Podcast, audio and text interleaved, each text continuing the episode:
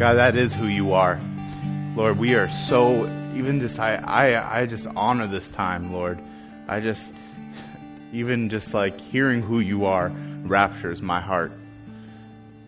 Being you are a waymaker. You make impossibilities happen, Lord. You make promises. You light the places that seem so dark and impossible, Lord. I just want that to be the heart of today's message, Lord. I, I just want that to be the place where even there's some hard words today, there's some easy words, there's fun places, but Lord, ultimately, our heartbeat has to be the place of who you are. Not who we are, but who you are. I raise all these things up to you. In your name we pray. Amen. Amen. Thank you, Tim. So, everybody, welcome to the party. I have had the blessings to jump into this uh, series. As we talked, Tim blessed us with the message last week. I wanted to just go ahead and start jumping right in. The series that we are going through is defining what the gospel is. Not just we're trying to play with some ideas of the gospel, and I, I don't want to reiterate the simple gospel alone but I want to bring us to a place where we can know the gospel for ourselves. I think when we talk about even how Tim covered it last week, it was it was good. I was I love hearing Tim preach. I think one of the things that we all agree when we look at the gospel, it's God saving people who can't save themselves. It is a group of people who like we have had the curse of sin placed on our flesh. And in that place, the only person who can pay the penance for that was God Himself by sending His Son to die on the cross so that we could enter back into, into relationship, to be the final sacrifice, the final sealing, so that we could re enter into a place that could step us into holiness. Being saved back into family. Being brought back into relationship. And it's not stipulated off us, but it's stipulated off the goodness of God. Now, we, I can go through all the topics in the world. We can go, there's so many topics that we'll be, we'll be going over even in this series, as there's still like seven more weeks of this series. Um, it's going to be centered around Romans. And you'll see me jump all around the scripture today. But ultimately, the biggest place, as I said, is the gospel as we know it. Romans is a powerful place that leaves us with the foundational argument of what the gospel is. It is a book that is not giving you a list of to dos and to don'ts. And we sometimes treat it that way, but it's ultimately one of the most beautiful defenses and depictions of us following Christ, and specifically Paul following Christ, to a group of people who probably wouldn't have known the first way not to be idol worshippers, which is not so different than Americans. But uh, on other news, um, I think we have to come back to the same place that Paul starts. And as we go through the series, in the middle of it, we're going to be going over Romans 5, 6, 7, and 8. I'll probably tickle a little bit of 9. But the thing is, is that we have to start at the same place that they start, even of this depiction of the gospel, this, this grounding, this, this foundational place. It is Romans 5, 8. It says, But God clearly shows and proves his love, his own love for us by the fact that while we were still sinners, Christ died for us. Now, my favorite, even to specifically talk about my story a little bit, this verse literally transformed my walk with God. It was the first place that I could see that God actually chose me when I already believed that I had a stance against Him. But the thing is, is that, like, we have to come to the point where I don't even, like, one of the, I even have this verse printed out at my house I don't even know what version it was in, but the way that it states this verse is, is that God clearly showed his love for us by dying on the cross while we were still enemies to him. The reason why that's powerful to me is because we have to remember we start as enemies to God. It's not that he's an enemy to us, but it's that we're an enemy to him because we choose sin. And the reason why that's powerful, and I know I'm starting right out the gate, bam, is because we think we're better. We think we're gods ourselves. We worship idols. We do all these things. Woo! That's America. It's America. But anyways, um, it's a place where Romans 5 8 positions us to see even where the gospel starts. The gospel starts with love. In the middle, we get met with love. And at the end, we're embraced and fully seen just through love.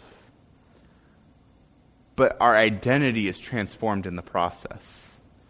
We see that within the first place, we're saved into a place of hidden in Christ. And in that hidden in Christ, we start through his penance and the, the repentance and transformation of our hearts. And in that place, we recognize we're enemies of God, but we turn to him so that we can embrace him. And in that place, his blood says, I'm already embracing you. Then we enter into sanctification, which is an inward process that transforms us not only to what we've already been saved into, but then to look like the Christ who died for us to be saved. And in that process, we are transformed to represent a God, to be ones who walk in His glory. But then at the end, we get to step into that embrace. We get to step into that walk where He fully frees us from our flesh, frees us from the curse, and blesses us into partaking in His glory. We're raised up to sit beside Christ in heavenly places. That is a now thing, that is a past thing, and it's a future thing.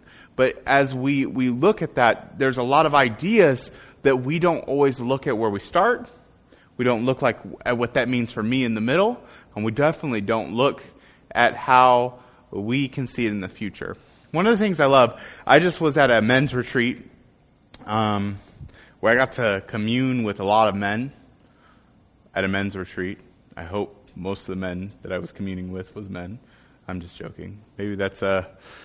I might have put my foot in my mouth. I was going to make a joke. It did not come out as well as I thought it was going to like most of my jokes. Uh, but anyways, it these kind of events really always remind me why I'm in it. I got to sit in a circle with men who some of them are in biker clubs. Some of them are champions at addiction. They have already overcome addiction. Some of them they're fresh out of addiction. Some of them are working class people who just don't have those struggles, but they love Jesus. The one unifying factor, no matter how much struggle or the place that they had, was everybody was there for the simple fact that Christ is King.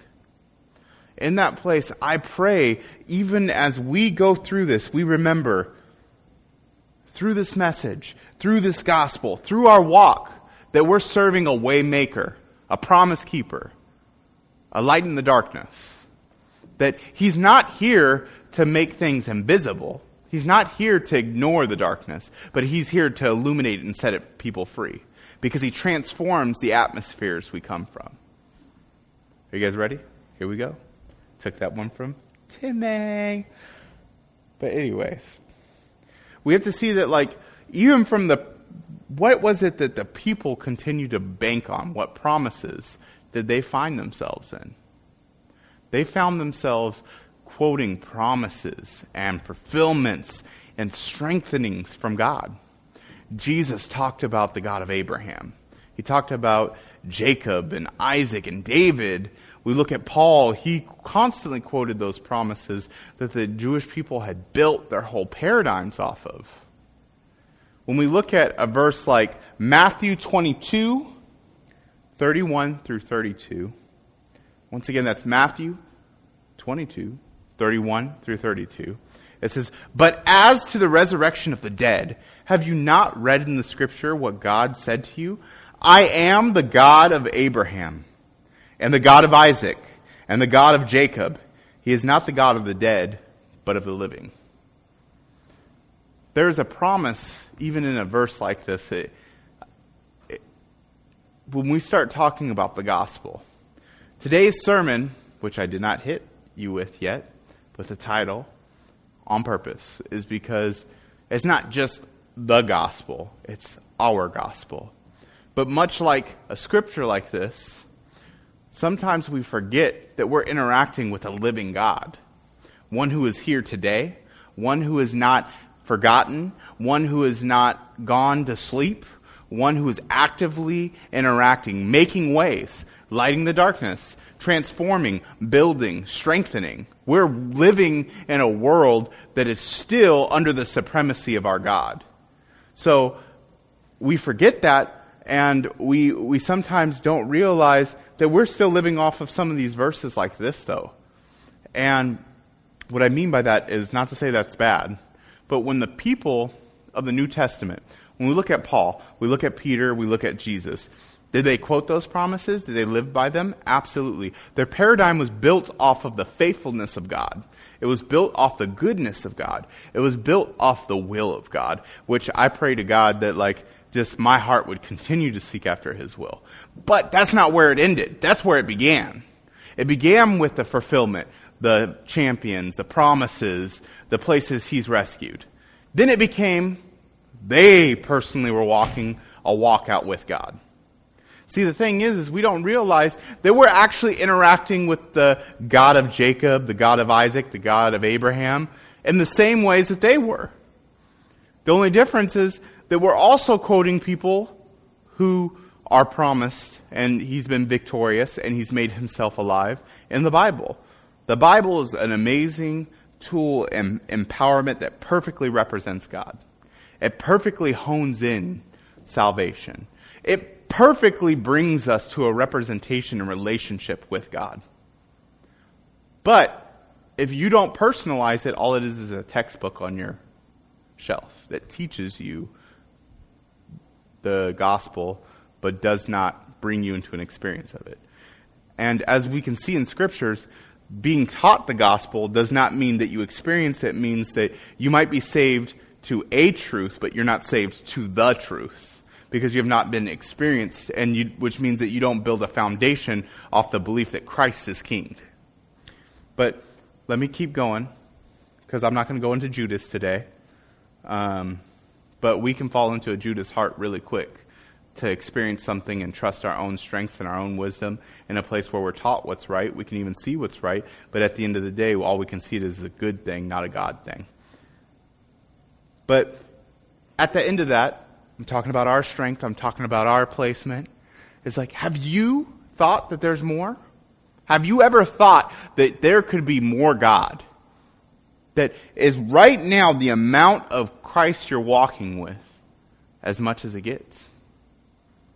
Are you satisfied with the amount you are at? I have to ask myself this question constantly because I think of eternity, an eternity of glory. It says that we will get to experience that glory forever. And if this is all it is, it might be cool for maybe 100 years, maybe even like 50 years. But after that, how glorious will it be at that point? I know that sounds blasphemous, but the thing is, is what for me, what that speaks is my personal expectation of how large God is is too small to exemplify how great and how good He is. His glory reigns forever. His glory is above all. It's, bef- it's above reasoning. It's above even the small ways that I try to comprehend it. So if I'm being challenged to look more like him in the present tense, that means that I'm being brought into a further understanding of how great he is. And if that is what's going to happen to me even for an eternity is to align to that grace, to that, to that glory, to be able to witness it and to be able to participate and to be hidden in it, well, that's going to be amazing. Because what I do challenge us to think that there is more. That thought doesn't come from a place that you're wrong. That thought isn't coming from a place that you should shame yourself for wanting more. That more is sanctification calling for us to look like our King. That more is calling for us to say that we're still being saved to the more. That this present tense glory is bringing us to experience a present tense King who is still just as real, just as glorious, and no matter how old or how long you've walked with him, he still has some new tricks up his sleeve to teach you about him. See, we have to see that we are a tapestry of his manifestation. See, what I mean by that is, I love old, old paintings, specifically where they do the dot painting, and it's like where like a flower field and the image in the background where you're too close, you can't actually see the image. I feel like that's so much of how life is. When I first saw one of these paintings, I remember how confused I was. How confused that so many little dots can make something so beautiful. How could somebody have such an understanding and such a plan that they can make dots that singularly have a purpose, but also together have a purpose? It blew me away and confused me that I could step so close and lose all the image. But as I stepped away, I lost the image of the single dot and only could see the beautiful image that was being created. See, us as His created, as His people, His saved, we are a manifestation of His tapestry. And see, each of us are single dots that were finely crafted to announce His glory. But us together represent His heart. We represent Him, but we also encounter a big God. We each may have the same God who saves we may have the same God who sacrificed himself, because there is one God who is under one faith with one spirit, one baptism. But for us, we experience him different. When I think about me and Tim, because Tim is the glorious one in the room, if Angie was here, I would have actually said his better half, Angie. But you know how it goes. But, anyways, Tim, ha ha ha. Like, when we talk about just the way that we we have similarities in the way we see God, but then the ways that those intimacies find themselves rooted, the ways that we know and trust God, the places of that experience, that testimony, that strength that we draw from Him is dramatically different. Because we come from two different lives. We come from two different important places. Neither one of our stories is any less valuable, any struggle, any less hard any victory any less worth celebrating. But the thing is, the testimony of the God who met it is the same God who expressed himself different to bring us both to the same Christ. So, when we start looking at that tapestry, there's beautiful announcements of a single dot. That when you look at that dot, it has purpose, it has placement, it testifies of what the whole painting is in mastery. But when you draw back and we can start intaking all of what we've encountered, not just as an individual, but me and Tim together, we start seeing a much bigger God who is so much greater than either one of us understands. So, when we look at these promises that they took and what we've been taught from the Bible, which is always true, it's this is foundational. This is the place that is everything we need to build our, our faith, our strength, our knowledge of God. When we look at it, we see a testimony of a God, a God who is good, a God who is faithful, and a God who is strong. But when we look at some of the, the names and titles that he had, things that he, he fulfilled, because what I love about the way that God speaks his name is it's not like he's speaking a name that just doesn't mean anything. It's not like Bob. Or I apologize if there's any Bobs out there. I'm not saying you're worthless, but I'm saying like a random name. Like it's not like I named I named my guitar Lucille. You know what I mean? Like that's because I love BB King. God's not so limited that his name is limited to an object that reminds us of something. But rather his name is a promise. He gives purpose to every single name that he gave his people. And every purpose that he gave to his people continued to testify testify of who he was to them.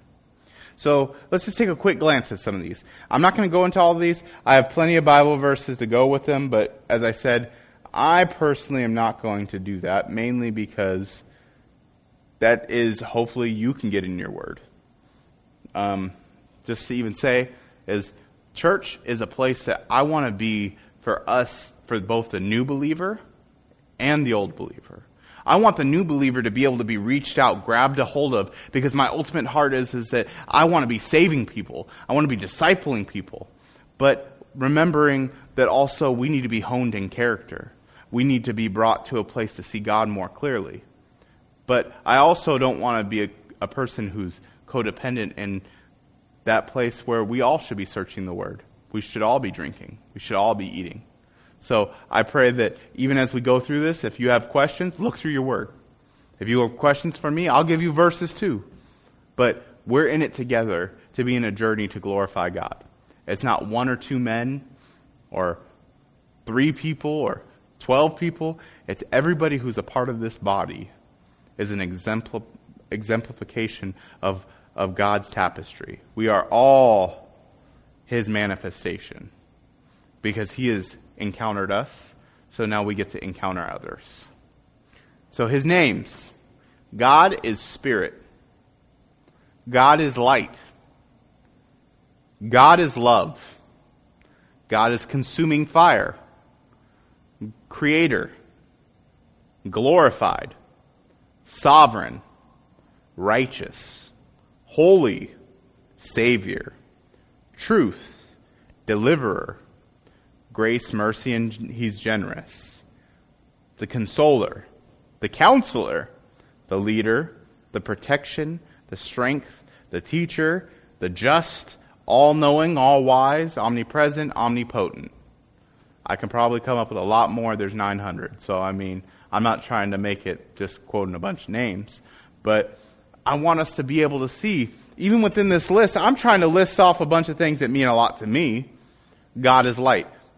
He's light to the darkness, my God. That is who you are. Love. I mean, love is one of the most powerful things to impact us. It raptures us. I'm learning more about love as I grow every day through my kids growing up, through God impacting me, transforming me, I think God's consuming fire is one that seems like an idea we're all taught about. Like, oh yeah, I know about that.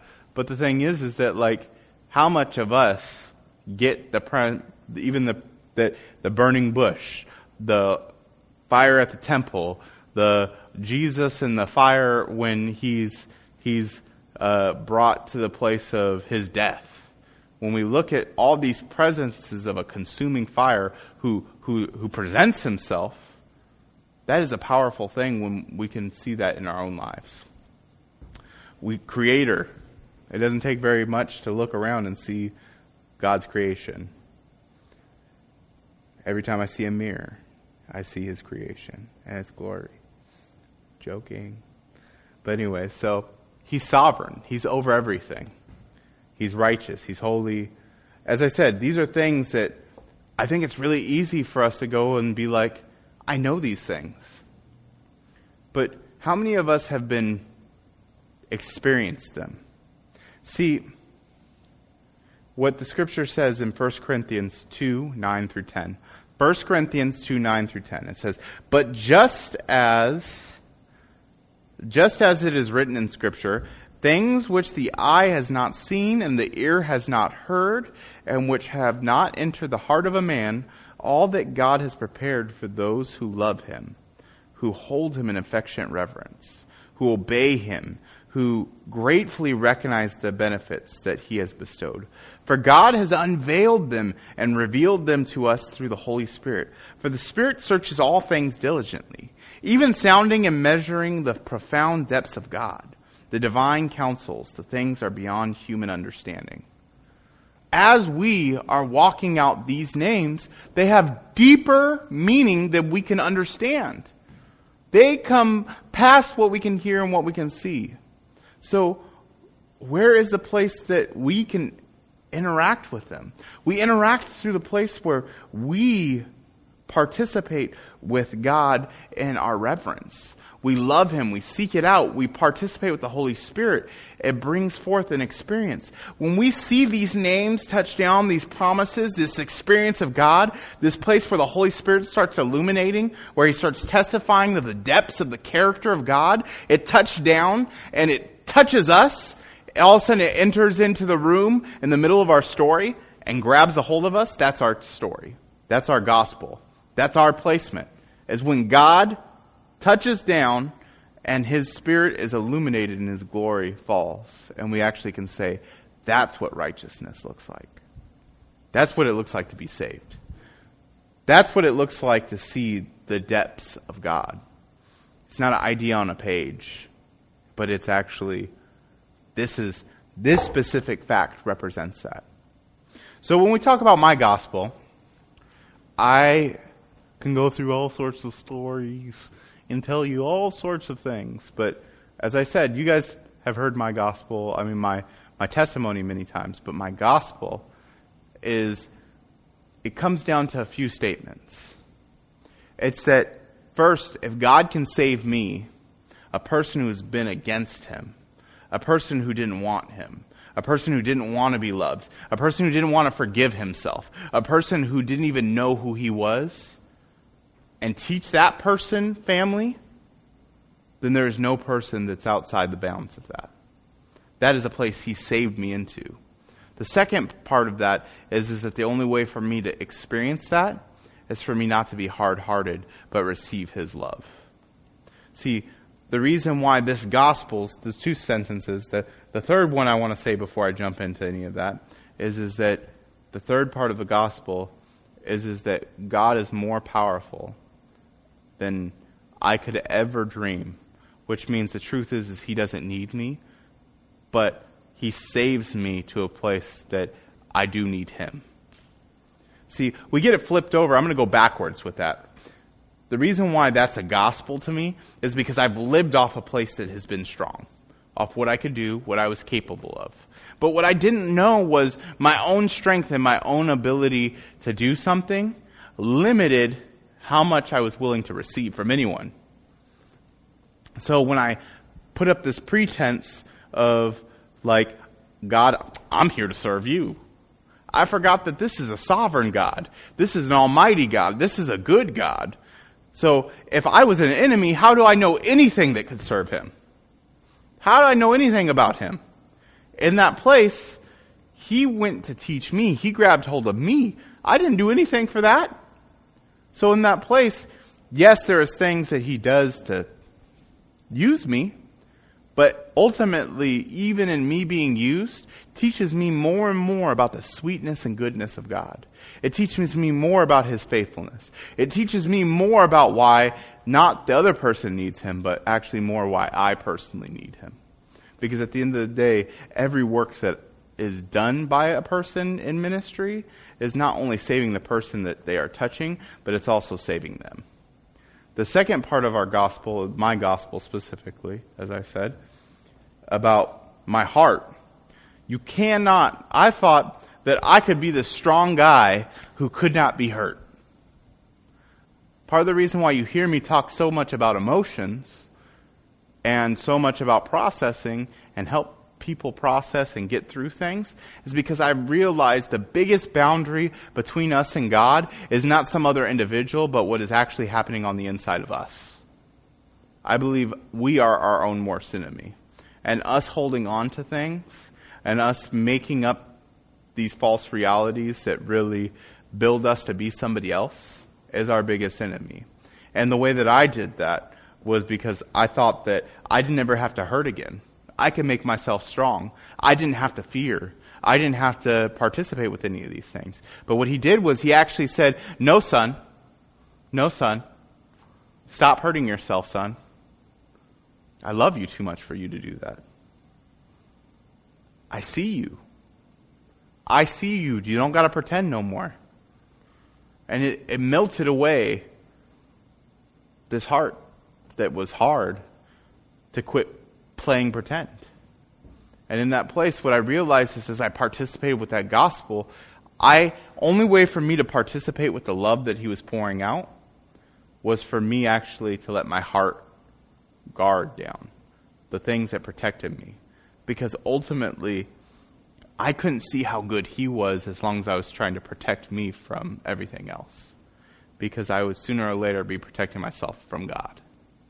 And then the third and final gospel, as I said, which was actually the first one I hit on, was this place where, even as an enemy to God, this place where I had presented this stance that ultimately, whether I could outwardly say it, I would not outwardly say that I was like, I hate you, God. I would never say that. I actually didn't know him, so it's like there's a real place that I was like, that takes too much emotional attachment to really say I hate you because I really didn't have any feelings. But I definitely hated me, and I hated if something created me, then I was not too happy with that either. And if that thing could leave me as hurt, then I personally would do everything I could to be pretty bad. And so, as I made all these decisions that dishonored and really just judged and tried to destroy myself and hurt myself, those decisions really were against God first. And if sin is against God first, what does that make me? Somebody attacking God. So that enemy stance that then judges itself, which was what I was doing. I thought that I wasn't worth anything. I didn't deserve forgiveness. I didn't deserve any of these things. God showed me different. He set me free from that identity by loving me, by pouring mercy out on me, by teaching me that I was forgiven in a place where somebody died to show me that love. That he wanted to take that strength and wrap me up and believe more about me. That I wasn't stuck in a prison living that same old life. I wasn't stuck in the curse that my family had chosen for me and that I personally had chosen for me. But actually, I was set free and not only was I set free, but I became a son at that point. I was adopted. I had a family. I had a home. And all those things were hard. But it, it really challenges at the end of the day to say, if I, and all of my judgment and all my failures, could be saved, then who else could not be saved? All right. So that's my gospel. I want you to think about that. Lock it in your mind palace. Sherlock Holmes it. I want you to. Ooh. But let's look at Peter real quick. How many of you guys know Peter's story? I hope you do. But Peter, chapter 5, Luke, chapter 5, not Peter, chapter 5, Luke, chapter 5, we see that in that story, Peter had been fishing all night. And as he was a fisherman, right, what did he identify himself as before he followed Christ? It was that he was a fisherman. He spent all night in his own strength. And what happened?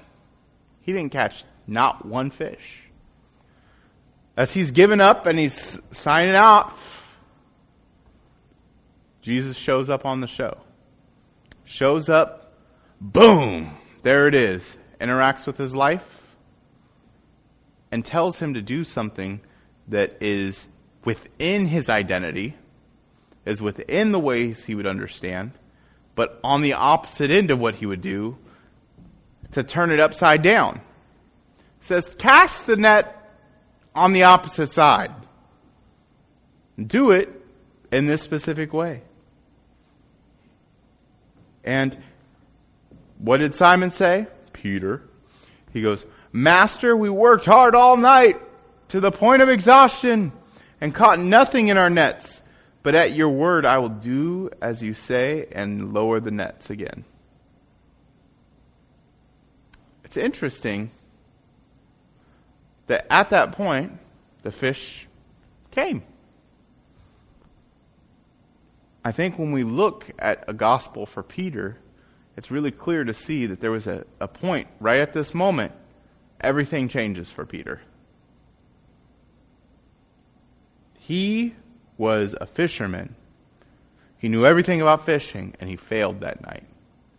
But by one moment of a man who he didn't know really, he knew of him, tells him to do something that's counterintuitive against his, his, his, his own might, against his own exhaustion. He was at the end of himself.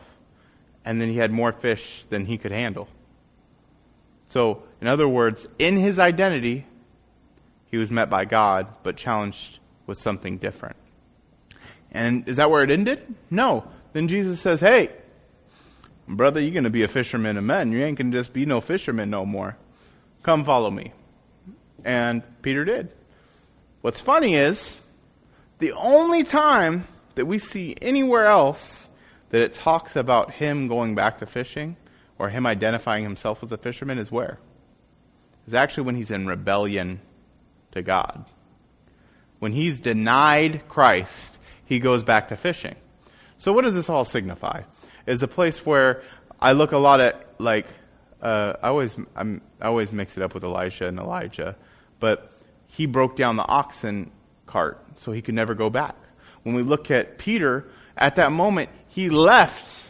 He left that as soon as his identity was challenged and there was a place that he recognized was God was there and he was saving, he re identified himself and walked in a new way, following.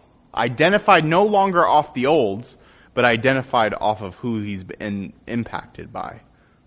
So we look at that, and he's gained all. His gospel then is that God would do a new thing with him. That there was a place that even he was being saved from his standard, his strength, his ability, so that God's glory could be found. That his strength wasn't enough, but God's was. When we look at Paul, we jump down to Paul, whoop-a-chow. We look at Paul, and we see Paul is a Jew of Jews, right? It says in uh, Philippians 3, I believe, 3, 4 through 8 says, Though I myself might have some grounds for confidence in the flesh, if I were pursuing salvation by works, if anyone else thinks that he has reason to be confident in the flesh, that is, in his own efforts to achieve salvation, I have far more. Circumcised when I was eight days old, ooh, of the nation of Israel, of the tribe of Benjamin, a Hebrew of Hebrews, an exemplary Hebrew as to one who observes the law, a Pharisee, as to my zeal for Jewish tradition, a persecutor of the church, and as righteous supposed right living, which my fellow Jews believed, is in the law. I proved myself blameless. But whatever former things were gains to me as I thought then, these were things once regarded as advanced in merit. I have some I have come to consider a loss absolutely worthless for the sake of Christ and the purpose which He has given my life. But more than that, I count everything as loss compared to the priceless privilege and supreme advantage of knowing Christ Jesus, my Lord, and of growing more deeply and thoroughly acquainted with Him, a joy unequaled. For His sake, I have lost everything, and I consider it all garbage so that I may gain Christ.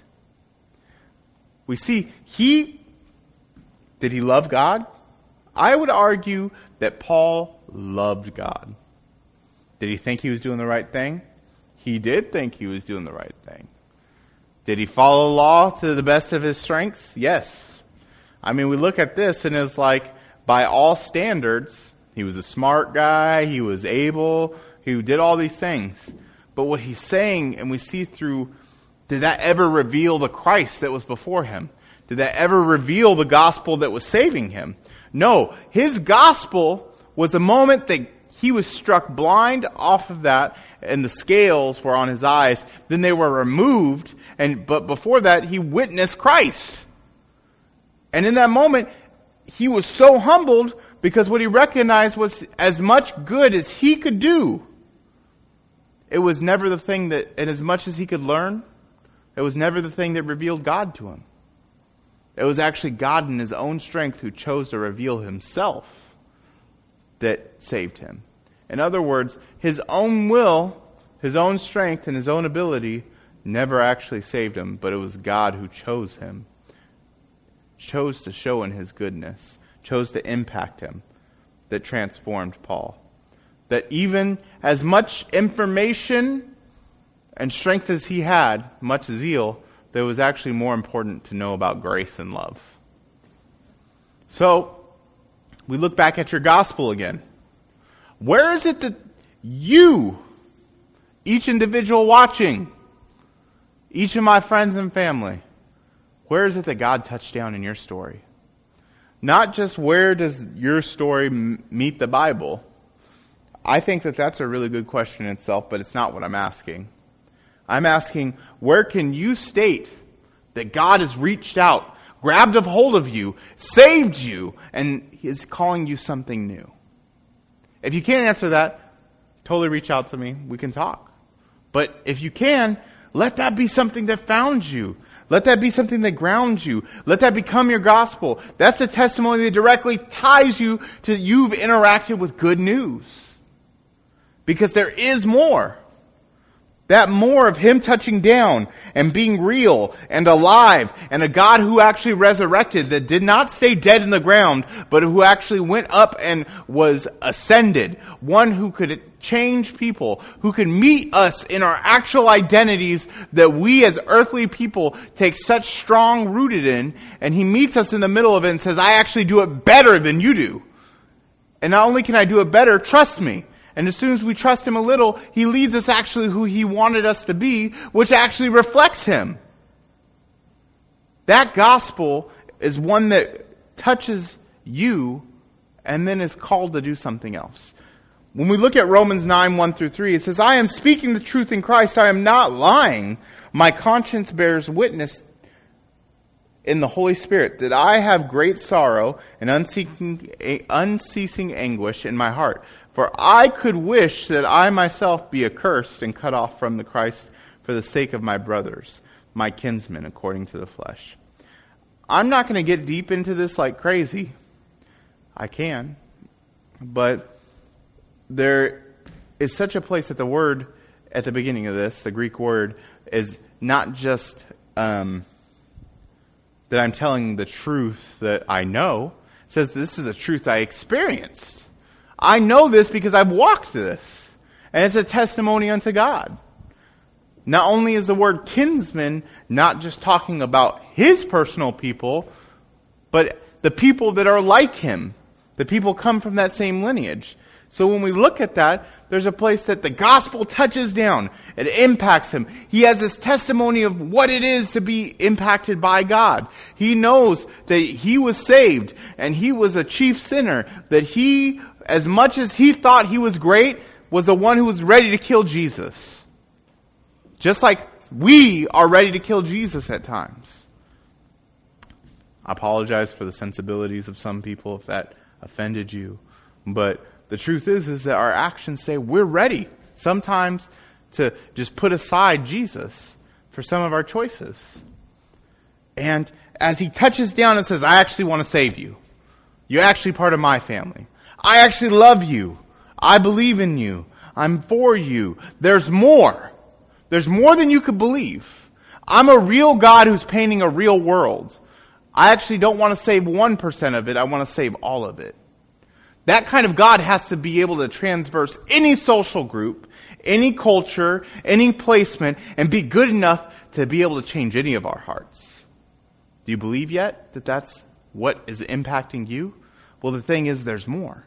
There's more coming for you. There's such a good God that He can come over any of your walls. He can come over any of the places that cripple you. He can come over anything that would say, you aren't good enough. You're not able. He doesn't leave you alone. The thing is, is that our judgment leaves us alone. Our isolation leaves us alone, but God does not leave us alone. So as He comes on the scene, the gospel that impacts us is not just any words from the scripture. It's actually a living God coming down to say, I save you. And that God takes form. He takes identity. And when we see people who need that same God, that God who's impacting us, that God who's saving us, that God who's seeing us, we know what the heartbreak that's happening in here. We know what it is to feel just a little down, to not feel like we fit in or like I'm just working hard and it's not getting me anywhere. We know the disappointment. We know the fear. We know the hope and other things. We know the wishes. And we know that the real heart is really crying out for some, just even a, a taste of that God. And the verse cries out to us who have actually been impacted, us who have been touched by that God, those of us who do have a gospel, those of us who are founded by a God who actually saves. It's asking us, are we, what, what are we willing to do for those people to experience that gospel that's so true to us? What are you willing to do?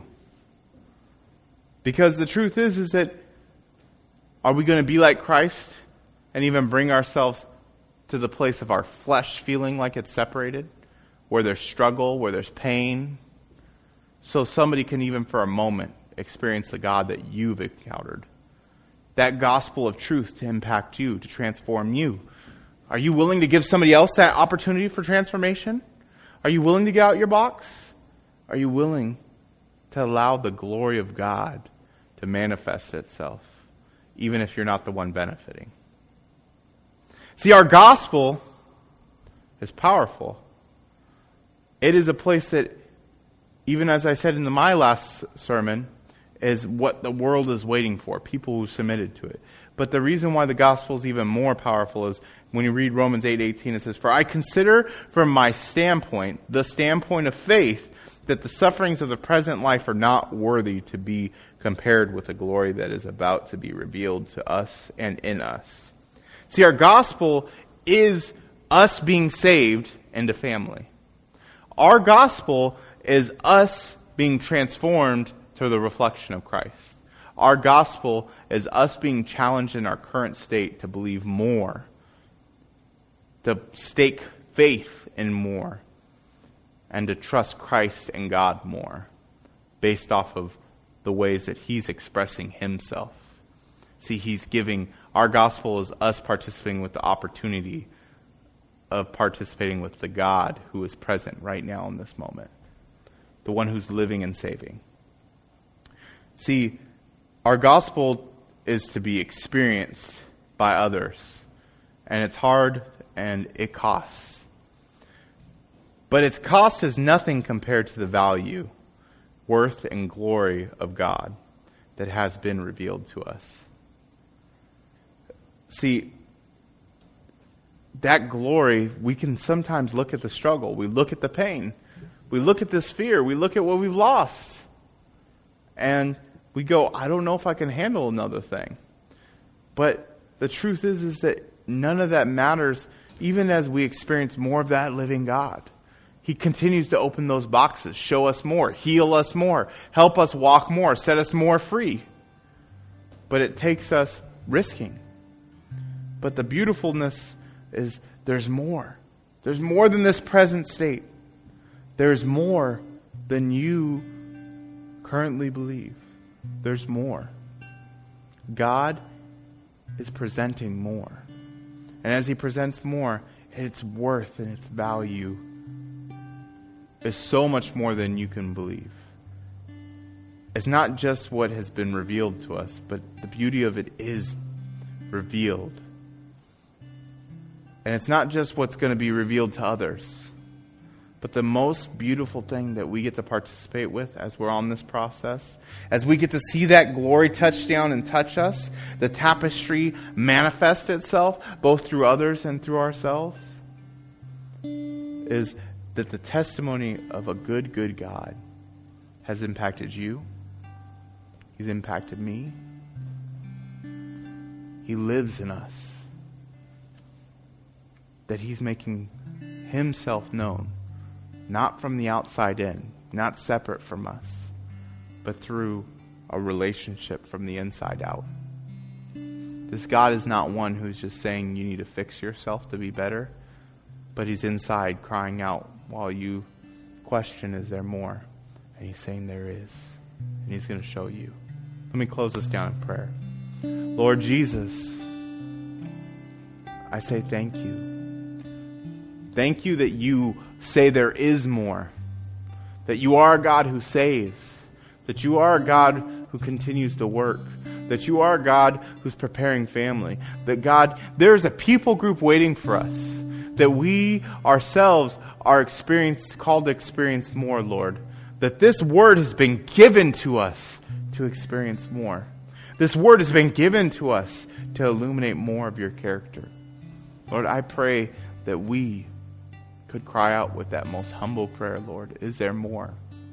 Where's the more?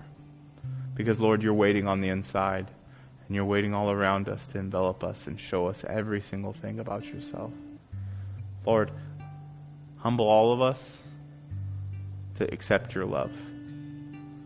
Because your salvation, your strength, and your presence is able to do all. I know my brothers and sisters believe that, Lord. But I know that all of us also have places that we haven't experienced that yet. And I pray for all of us too.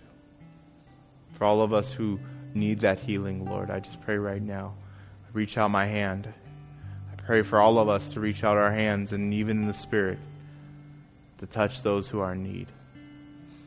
To know that there's something inside of us calling to touch them. Jesus didn't wait. So, Lord, I just pray that you would awaken that in all of us. That there is a God waiting to manifest, Lord. Let us know who you are to us. Because ultimately, Lord, we can't tell the gospel to another person without it being real to us first. We pray all these things in your name. Amen.